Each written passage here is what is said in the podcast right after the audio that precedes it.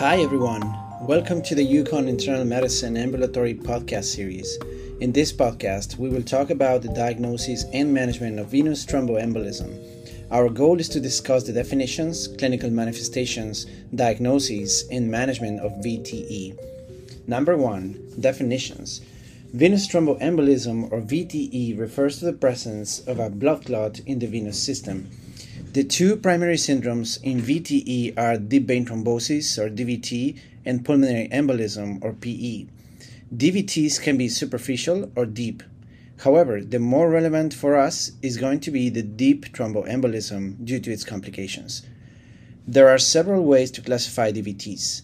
First, we can consider the location having two main possibilities a proximal DVT located in the popliteal, femoral, or iliac veins and a distal DVT usually present distally to the popliteal vein.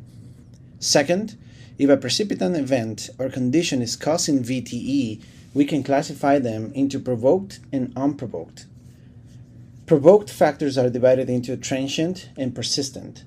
Transient factors can be subdivided into major factors, including major surgery lasting more than 30 minutes, immobilization more than 3 days, and C sections, and minor factors such as minor surgery lasting less than 30 minutes, immobilization less than 3 days, pregnancy, and estrogen therapy.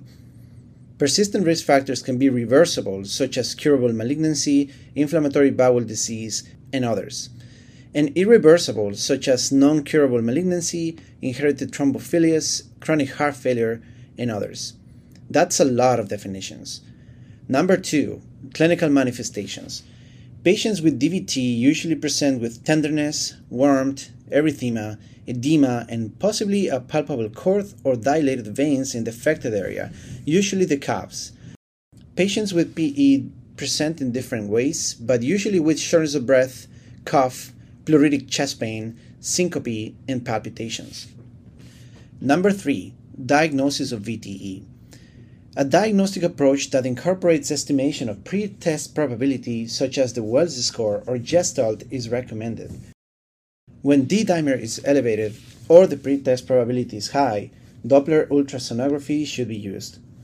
A positive result in ultrasound rules in the disease and a negative result rules it out.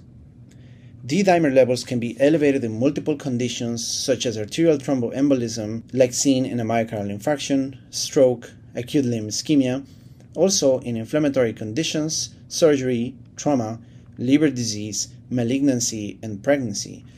In situations in which we expect D dimer to be elevated, the recommendation is to go directly to ultrasonography for the diagnosis of DVT. The diagnosis of PE is usually made with a chest CT angiogram, a VQ scan, MRA, or catheter based pulmonary angiography. In addition, testing for DVT can have a role in PE mainly when other tests are not available or contraindicated to confirm the presence of a DVT that will justify the initiation of therapy. Number 4. Management of VTE. Anticoagulation is the main stent therapy for VTE. Isolated distal DVTs need therapy when they are symptomatic or if there is a high risk for extension to the proximal venous system, that will be in patients with active malignancy, immobilization, a thrombus size of more than 5 centimeters in length, or multiple affected veins, and when the thrombus location is close to the proximal system. Ultrasound surveillance in two weeks to confirm an isolated distal DVT or to monitor its extension can be used to decide the need for anticoagulation. Patients with proximal DVT need anticoagulation unless there is a contraindication. In those situations, an IVC filter could be considered. Anticoagulation should be started immediately to prevent potentially life threatening embolization. Options for treatment include DOACs such as rivaroxaban, apixaban, and edoxaban, low molecular weight heparins, unfractionated heparin, fondaparinux, warfarin, and direct thrombin inhibitors such as argatroban. Importantly, argatroban, edoxaban, and warfarin need an initial bridging therapy with a second anticoagulant. DOACs have several advantages. There is no need to monitor laboratory results when compared to warfarin. There is less drug to drug interactions. They come in oral formulations, and there are no dietary restrictions with DOACs. In addition, they are the preferred agents for most patients, including those with cancer, as recent studies have shown non inferiority and even superior outcomes compared to low molecular weight heparins. DOACs are not recommended for patients with a creatinine clearance of less than 30, severe liver disease, pregnancy, and a BMI above 40 or a weight above 120 kilograms. High cost can be a significant barrier for certain patients since DOACs are expensive.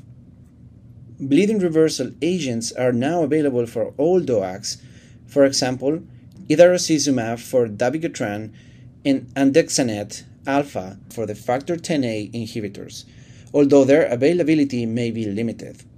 Duration of therapy for an isolated DVT or provoked DVT is generally three months. However, therapy could be continued in high risk patients in a case by case basis. After three months of anticoagulation for patients with provoked or isolated DVT, the risk of recurrence is less than 3.3%.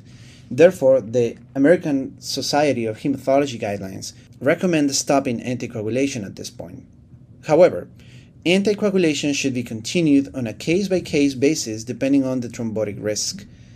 Finally, evaluation of a hypercoagulable disorder and malignancy is controversial after a first episode of VTE. Patients younger than 45 years old or with one or more first degree relatives with documented VTE before the age of 45 should be tested for all five inherited thrombophilias, including protein C and S deficiency, factor V Leiden, antithrombin, and prothrombin deficiency, as well as for antiphospholipid syndrome.